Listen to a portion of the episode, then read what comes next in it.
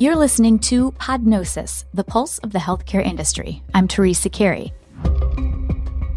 Every week, journalists from Fierce Healthcare dive into some of the industry's biggest topics. We talk with experts about what's important now so you can prepare for the future. In a little bit, we'll talk about the impact of anti trans legislation and what providers can do to break down barriers to care for gender diverse populations. But first up, let's talk about digital redlining. Is telehealth the great equalizer to healthcare? Well, during the pandemic, it became how we connected with doctors. In fact, telehealth use among Medicare patients increased more than 63 fold from 2019 to 2020. And that's a trend we're seeing throughout healthcare. And even as the pandemic wanes, it seems telehealth is here to stay. But is virtual care the golden ticket to a reimagined health system? Maybe not. A 2020 study published in the journal Population Health Management found that 97% of people living in affluent urban areas have access to reliable broadband, but only 65% of people in rural areas have access. And people in urban areas access telehealth services more than people in rural communities. Katherine Barnett is a researcher at Boston Medical Center. She and some colleagues looked into how telehealth exacerbates health inequities. They published a perspective article explaining digital redlining, which is the process of marginalizing groups through the use of digital technologies. The concept comes from the historical practice of redlining in housing discrimination. In the article, Barnett and her co authors suggest ways to reduce digital redlining and increase access to digital healthcare. Well, that article caught the eye of our own Annie Burky. So she sat down with Barnett to talk about the future of telemedicine and health equity in 2023. Here they are. Katherine, thank you so much for taking the time to speak with me today. Oh, it's my pleasure. Thanks for having me. Just to give listeners a bit of context, um, this interview was supposed to happen twice before.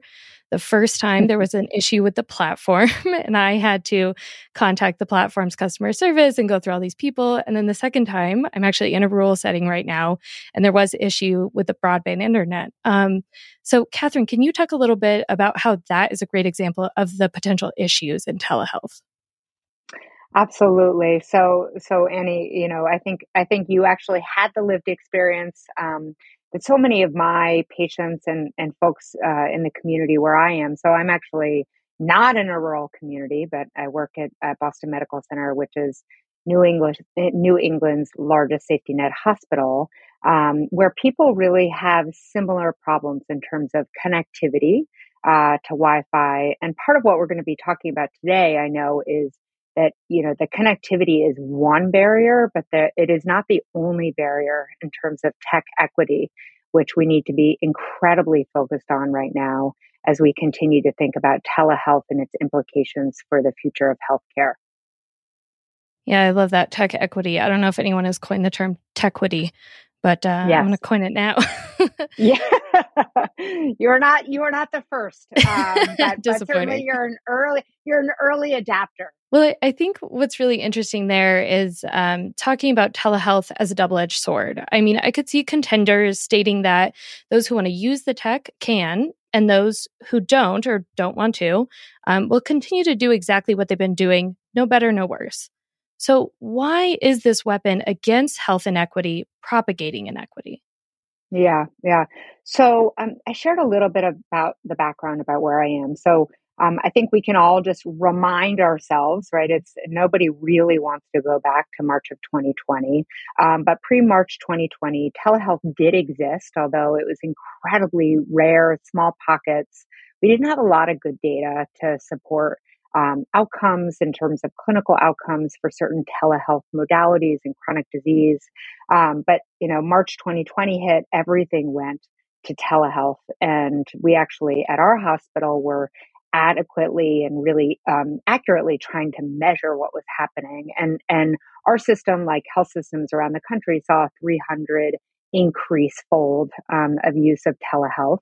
And so we said, okay, this is an amazing opportunity, right? Because we're we're in a healthcare system that again, you know, greater than 50% of our patients earn less than $20,000 a year. And that's as a whole family. And greater than 30% of our patients don't speak English as a first language. Um, and, you know, hence the, the safety net hospital piece of it. And so here we are, we finally have a tool to think about access, right? Because we know that lack of access to medical care is one of the biggest inequities that, that happens in traditionally marginalized communities in terms of thinking about outcomes. So with all those barriers removed, what will be the health outcomes and what will be the access outcomes. And obviously it's difficult to sort of do apples per apples, right? Because you can't compare data from pre-March 2020 to post March 2020 and have it be the same. Our entire ecosystem was disrupted. Um, but one of the things that we found, and, and I worked uh, myself with um, people at the BU School of Business and actually the BU Anti Racist um, Center um, by Ibram Kendi, his institute, and and we were actively looking at is that um, is access enough, right? So if we actually create opportunities for people to be um, on broadband or have better Wi-Fi, is that enough? And and one of the things that I know we'll talk about is that is not enough. That in and of itself is not enough unless we radically address some of the inequities that continue to exist in communities. We will have the other edge of the sword where we're actually perpetuating these health inequities, committed to health equity work for nearly two decades. And I've never seen an opportunity so poignant for change and yet um, so filled with potential for just going down the exact same uh, rabbit hole of health inequities if we don't start to act around it. Yeah, I think saying access is not enough is a really good place to start.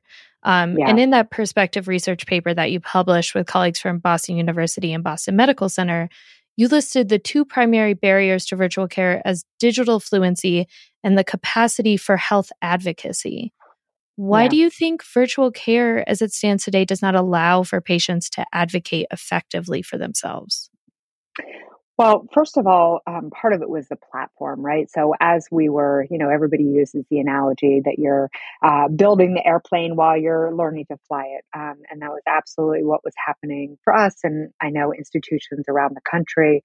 Um, and so it was a really binary platform where you know a provider would log on and a patient would log on, and you wouldn't have any of the other infrastructural supports that we now have as part of the patient centered medical home. So if I have a patient who walks in and endorses having um, not enough food to eat or unsafe place to live or wanting a GED or any of those things, when it's a live visit, I can actually call in my patient advocates. I can call in a pharmacy. I can call in say if they're they're depressed. I can call in a social worker. Um, but when it's that kind of one on one, you don't have the opportunity to get everybody on the same platform. Those things are changing, but not fast enough. Um, and part of it too is patients don't always know what to ask for, right? So we weren't adequately doing all the social determinants of health screening that we do again in the in person visit. So um, that advocacy really comes from knowing what's possible right, as part of the patient centered medical home and not always knowing how to ask for it. And frankly, you know, you have these still 20 minute aliquots of time uh, where half the time people are stumbling around trying to get on a platform. So that goes back to, you know, the, the other prong, which you, you mentioned, which is the fluency um, and the difficulty with the technology fluency. And I also see translation as um, translation as a big issue there. Uh, two companies that I think of are Cityblock and Zocalo Health, and both of them mm-hmm. really work to have health advocacy individuals step into the call um, and also have translators on the call ready to go. Absolutely. And again, those are things that we are uh, building into platforms now. The question is, is how can we get those kinds of platforms, that kind of advocacy built into more traditional medical systems, mm-hmm. especially th- those um, like like Boston Medical Center um, and the Boston Medical Centers of the country, um, where again it's we're you know considered a safety net hospital and and so as we look at these more traditional systems, um, in which areas or specialties of healthcare do you see telehealth having the potential to decrease inequities the most? ideally all, all, all systems, right? I mean, I think what we know right now is some of the places where um, it's been most successful and that we have the most need right now is sort of thinking around mental health. Um, so as as we know, we're in a crisis, a mental health crisis as a country right now um, for all ages, and there's a lot of stigma in and and pockets of population, certainly in, in populations um, with whom I have the honor of working. Um, so really, as we think about um, increasing access and decreasing barriers for people to get counseling, to get psychiatry, um, and all of those pieces, that's that's obviously huge. We've also seen it in terms of um, some of the reproductive health um, and justice work that folks are doing in terms of thinking about how do you get um, women access to medications that they need in a timely manner without you know making them sort of come in for for things um, and and creating unnecessary barriers and burdens for populations yeah and i think there were it's interesting to bring up barriers. So, redlining, obviously, that was a yeah. term in your perspective paper. Um, digital redlining was the exact term. But of course, in a real estate setting, um, that's something more active. It's refusing a loan to someone because they live in an area that is deemed a credit risk. And these areas yeah. largely populated by racial and ethnic minorities, as we know. Um, but it sounds like digital redlining is much more passive. So, why do you still think the term digital redlining is the best thing to explain this gap? Yeah, such a great question. So, um, as you already kind of alluded to, redlining is a term that has been used historically for thinking about bank loans and where people can live. In Boston, many other places, it's 1930s. This was a, a very active push um, to keep people, um, particularly African Americans, um, out of certain communities and making it therefore very difficult to get loans and and sort of um, therefore concentrating. Um, frankly, you know, inadequate housing with poor resources in one, you know, part of the city. Now, if you take that map from digital, uh, from the redlining um, of the 1930s, and you transpose it onto maps now, um, you actually will see those exact same places that were um, at the you know sh- sharp pointed edge of the redlining having the worst health outcomes. So it directly transposes to what happens now with chronic disease, quality of life, even life expectancy. So that's a that's a direct correlate. Now, if you also look at those areas in terms of saying, well, what is their capacity for Wi-Fi and what how much video um, versus telephonic telehealth are those communities doing? There's also a correlation. So again, it is um, we think these things are historical remnants of the way that cities have been set up, but they absolutely have a through line into all kinds of very, very urgent issues, especially in health equity that we need to be dealing with today. And again, I didn't go into medicine to be talking about technology, and yet this is an absolute cornerstone for for health equity. Yeah, and so uh, um, moving geographically a bit, oftentimes we hear about how telehealth can be used to bring healthcare to rural areas. As I mentioned earlier, yeah. I'm in rural Colorado right now visiting my family, um, and we have lots of wildfires here. And so sometimes the, yeah. the internet goes out for long periods of time. Um, sometimes it just does because it's very windy and we're on the plains. Um, do you think that telehealth being brought into this rural these rural areas is actually happening en masse? Or are there still barriers to bringing this technology to rural areas and maybe it's just being used as lip service? Yeah, I mean, I don't have a definitive yes, no on that. I think that um, absolutely um, there is work on all parts of the country. You know, I know um, President Biden has passed legislation and investment um, for broadband access for the entire country um, and improving broadband access.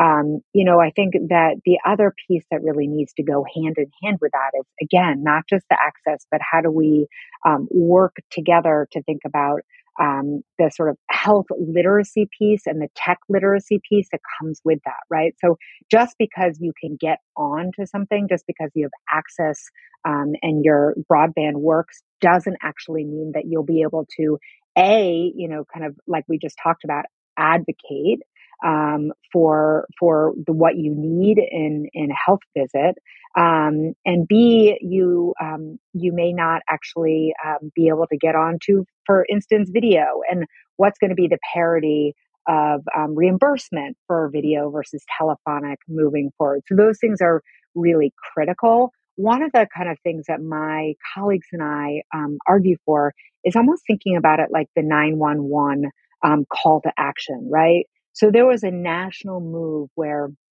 anybody that was having an emergency, no matter where you are in the country, you can pick up the phone and you can call 911. So how do we have something that is that centralized federally so that all parts of the country have access to a good platform for telehealth where where it's standardized um, and that you get shoulder to shoulder support to get on that technology what do we actually need to advocate for moving forward and and thinking really big and creatively? Is there a health system or a company um, that you think is doing health literacy well? Or if you were to imagine the ideal uh, implementation of health literacy what do you think it would look like the way that we understand healthcare delivery now is that if you actually want a person to be healthy, um, it's everything that's happening outside of the hospital or the clinic or, you know, all of that and thinking about um, what are some of the upstream measures, right? So how are we incorporating health literacy in K through 12? Um, and so, you know, actually kind of doing this kind of um, language early so that you know somebody as they're learning to read are also learning different parts of the body or like when you're in a chemistry class in high school how are you learning how to read um, medications and you know sort of thinking like more holistically about the way that we do literacy and that it's not that you have to become health literate the moment you walk into a clinic yeah, and do you also think it's it's on the part of health systems to promote tech literacy as well? I think absolutely we have to be part of that dialogue. It cannot be on our shoulders alone, right? It's um we are we are all kind of crushed by the increasing demands um, on our shoulders. Um, but, you know, I think one of the good things that's happening right now in healthcare is this value based care where we're um, slowly but surely, um, in some pockets, adapting faster than others, moving away from this kind of fee for service and moving towards value based care where we can actually be saying, okay, let's get paid per patient to keep them healthy and we don't that doesn't mean we have to do things to them doesn't mean we have to get them in the office a certain number of times it means we can actually be you know very proactive and so with that with value-based care i think tech equity is going to be a critical component of that especially since telehealth isn't going to go away um, it certainly won't be like it was you know the heyday of the pandemic but it should actually be one of the arms that we're working towards that being said, and I referenced it before from the National Academy of Medicine, there absolutely has to be a call to action to the technology companies to do their part. Um, right. And so, um, we have to be, it's not, it's not that there's a divide. It's not like we're, uh, you know, by, it doesn't have to be a bipartisan thing. It's just thinking more creatively, um, to come up with solutions together, um, that really, again, are focused on all people, especially those who are um, traditionally most marginalized because those are the people who are going to be left out unless that that production can happen now and and that partnership can happen now well we already coined a term so why don't we also just send this out as a call to action perfect perfect yes term, terms and actions lots to do well, Katherine, thank you so much for taking the time to speak with me today. Um, I hope we will be in touch again in the future. Thank you so much for having me. That was Annie Burky and Katherine Barnett. Next up, we'll talk about what providers can do to break down barriers to care for gender diverse populations. But first, I have an announcement. This month, we are hosting another Fierce JPM Week. It is going to be an exciting gathering of some of the greatest minds in pharma and healthcare. During the conference, we'll take stock of current trends, talk about the issues to watch for in 2023, and we'll also talk about innovation strategies. Join us on January 10th in San Francisco or catch us on January 17th through 19th for the virtual programming. sign up at fiercejpmweek.com or look for the link in our show notes.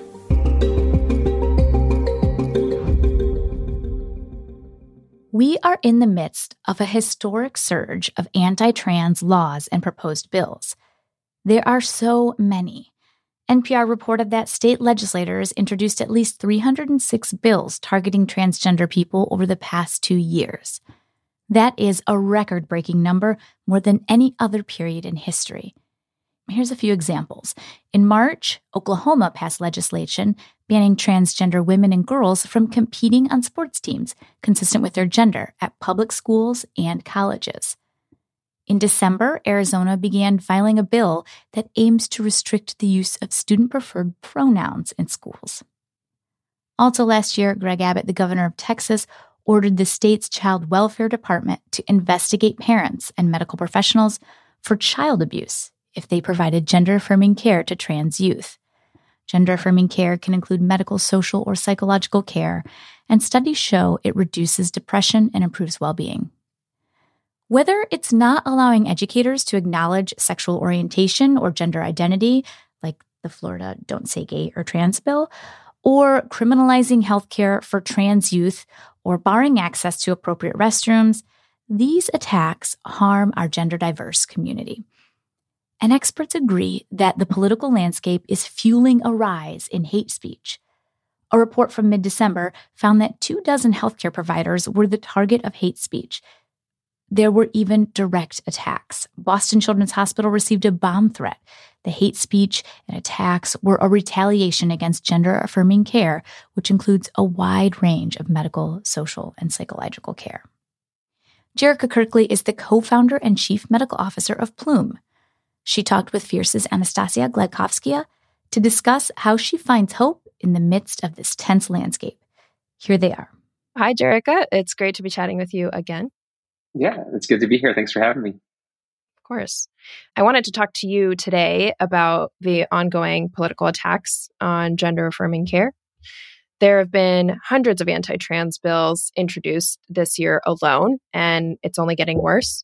That's extremely discouraging but you've been vocal about the need to use your influence in the healthcare community um, through things like educating lawmakers, you know, engaging with them, making sure they understand the safety and necessity of gender affirming care.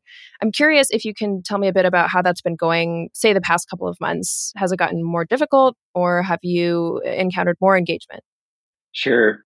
Well, you know, at Plume, we always say our vision is to really transform healthcare for every trans life. And we see ourselves doing that in a few different ways. And first and foremost, through direct patient care. And it can be challenging uh, to work to provide care, you know, in the political environment that we're in. but we always try to remember that the care we provide is truly life saving, and we know that it is. And so, so that's probably one of the biggest ways that we can have an impact. And I'd say any any provider, any medical provider, healthcare organization, um, is just providing that affirming care to trans folks you know, we do take care of a large number of individuals and um, have uh, a, a, lot of potential to, to leverage that data and those insights we gain to inform the care not only of our community but of all trans people, um, and also inform policy changes. And I think when we can show on a large scale that that care is life saving and what that means in terms of you know dramatically reducing rates of depression, anxiety, suicidality, improving quality of life, um, that I, I, do believe is where we can really move the needle on these things. So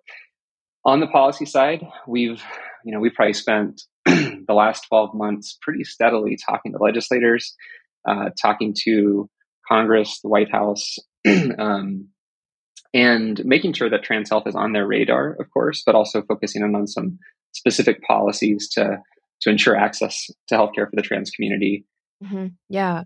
Well, I'm curious. Like, did the midterms affect your efforts in this area at all? Like the the the political landscape that is shaping up. Do you have hope that you will be able to get through to lawmakers in this political climate? And if so, do you think that providing data on the value add of gender affirming care for these individuals in this community uh, is the most effective way to do that?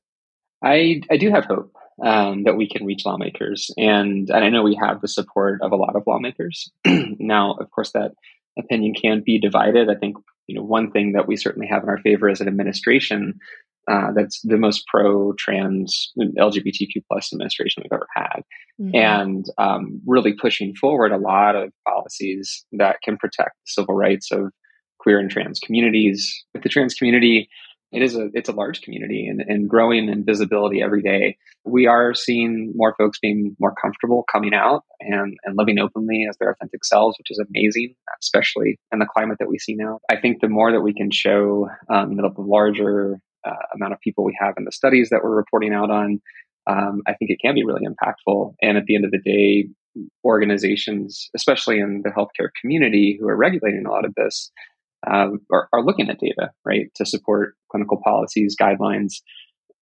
um, and um, so I do think that is an important part of it. Um, but I think the personal stories are, are also uh, really impactful. And uh, because at the end of the day, you know, we all want to be healthy and happy, right? Mm-hmm. No matter who we are, what happens when somebody can live as their authentic self? What happens when they have access to healthcare that affirms them?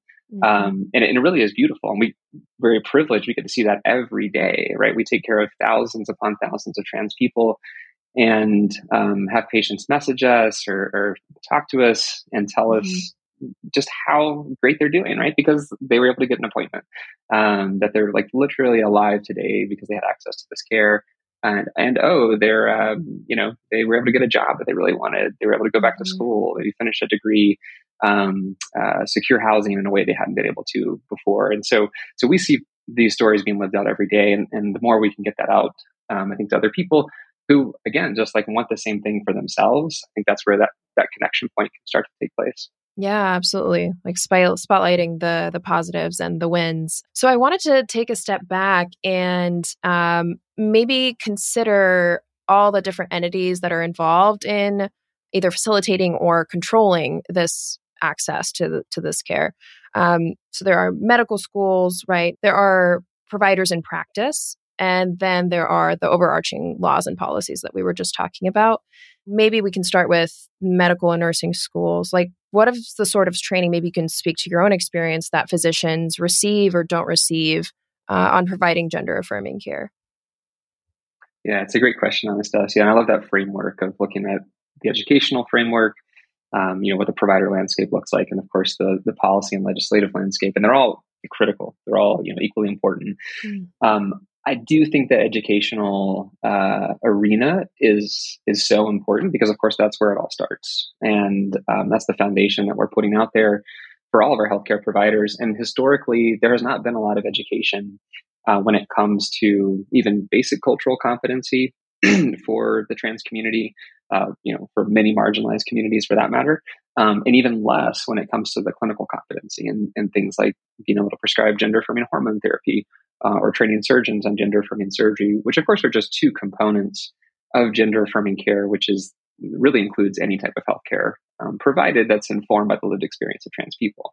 Right? There's a study that came out in 2011, which said on average in medical schools, there's about five hours of education dedicated to LGBTQ plus healthcare. Uh, now, within that, uh, most schools actually had nothing uh, dedicated to trans health.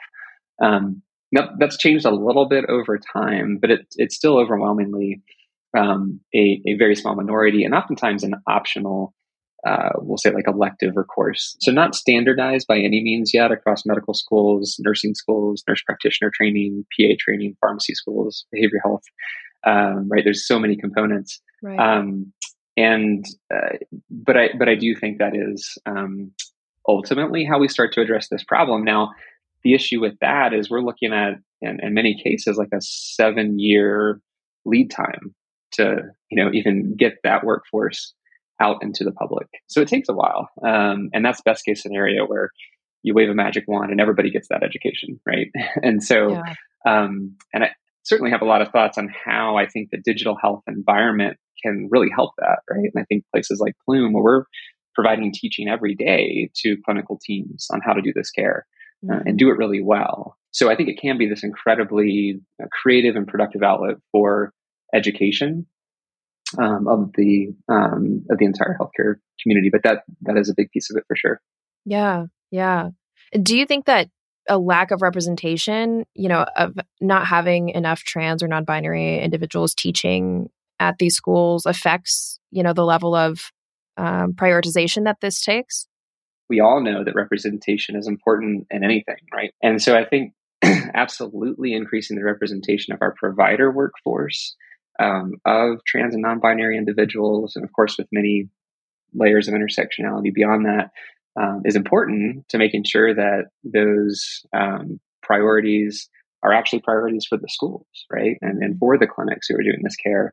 Um, I think we're we're kind of a walking, living, breathing example of that. You know, we're a company that's trans founded. Um, many, most of our company, in fact, over two thirds of our company is trans or gender diverse in some way, um, and of course, mm-hmm. all of our patients are gender diverse as well. So, um, and that's purposeful because we, we want to make sure that we're representing that lived experience as best we can. Yeah, yeah. Mm-hmm.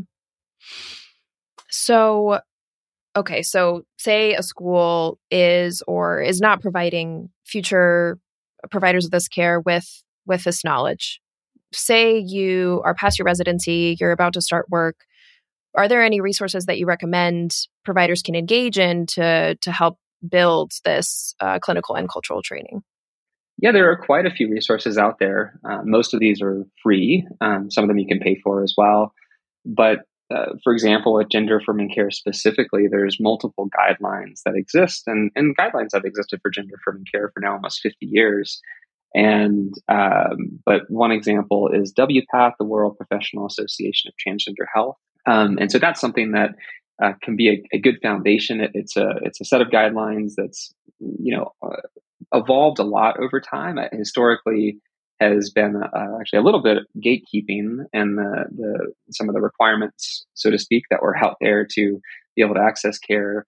Fortunately, a lot of those have gone away, and it's a bit more objective and just looking at you know what data do we have, how can we help and support trans folks. Um, UCSF has a Center of Excellence for Transgender Care, wonderful resource. They have a set of what they call their primary care um, gender affirming care guidelines and um, very practical and, and, taken from some of the other guidelines that are out there and really um, i think a good balance of, of seeing what's uh, the actual patients and providers experience and they have some other modules where you can just learn more generally about lgbtq plus competency uh, mm-hmm. fenway health and fenway institute's another great one they're a community health center based out of boston and they have a research institute associated with them. Um, and, and, they've been one of the leaders um, in the LGBTQ health space for many years. And so they have a lot of uh, free modules, um, and all these places have conferences that you can go to as well and, get a, um, a ton of information. Um, and, and those occur typically on an annual or biannual basis.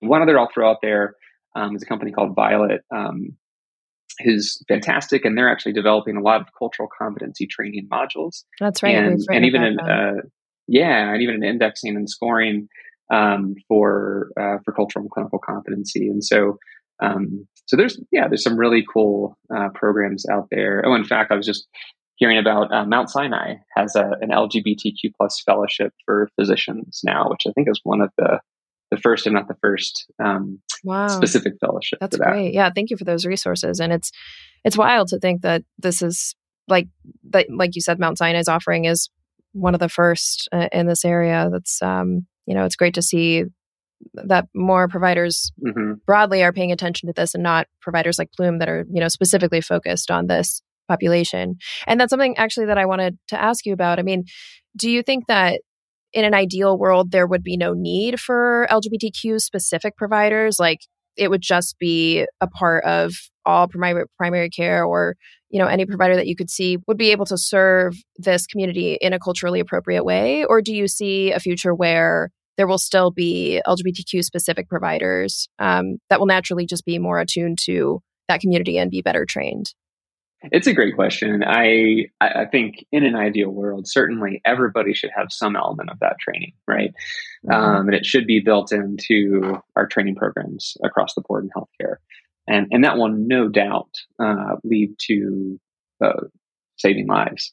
Quite quite frankly, um, you know, because just even having that affirming environment, we know goes a long way. Whether you know how to prescribe hormones or or do any other element of the actual clinical care um, just having that affirming environment, understanding where folks are coming from is, is step one. And I think we all can do that hands mm-hmm. down. Um, but also having uh, care centers where this care is done a lot and is very routine And we've seen thousands upon thousands upon thousands of examples um, and, and can help inform, you know, guidelines for care and, and certainly be consultants for other people um, is also really important too. Right. So I think they, um, you can't have one without the other. So yeah, I think it's a, a two pronged approach. Yeah, I think that makes sense.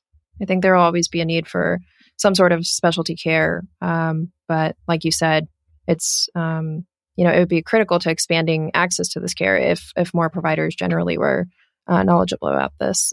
And I wanted to come back to something that you told me the last time that we spoke that stuck with me.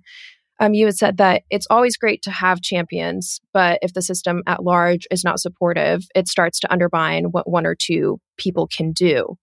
Can you talk about that whole system approach and why you think it's so critical to fostering this um, gender affirming environment?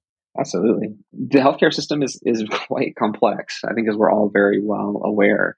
And we're dealing with everything from multiple ways of paying for healthcare, of healthcare providers getting reimbursed for care.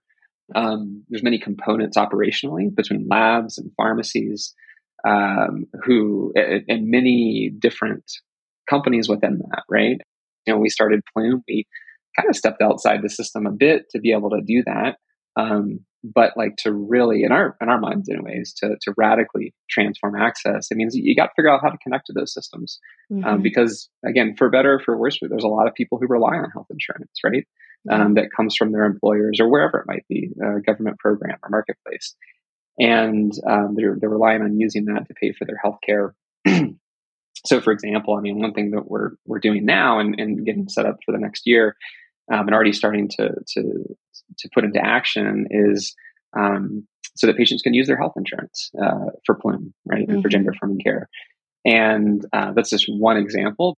The more that we can align folks, bring people along on this mission, and just you know understanding the trans experience, uh, I think we're we're all going to be um, better off. Mm-hmm. Yeah, I think that makes sense. Thanks for explaining that. So I guess last question for today is just what keeps you going, you know? Why do you do what you do?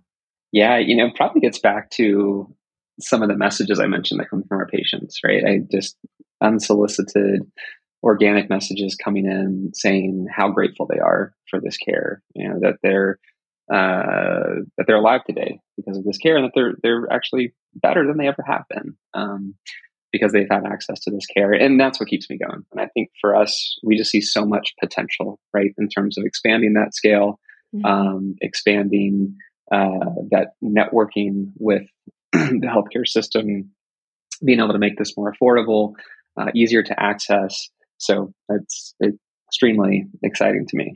Yeah. Yeah, it should be. Well, thank you so much. Thanks for being here to talk about it. And thank you for your work. Uh, you know, it's exciting to hear that you will have some expanded payer partnerships. We'll look forward to to hearing more about that soon. But thanks so much. Yeah, thank you, Anastassia. I really appreciate it.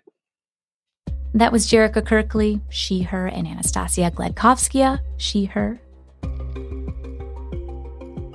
Thank you for listening to Podnosis. I'm Teresa Carey, she, her. Our sound engineer is Caleb Hodgson he, him. You can find out more news and stories at fiercehealthcare.com.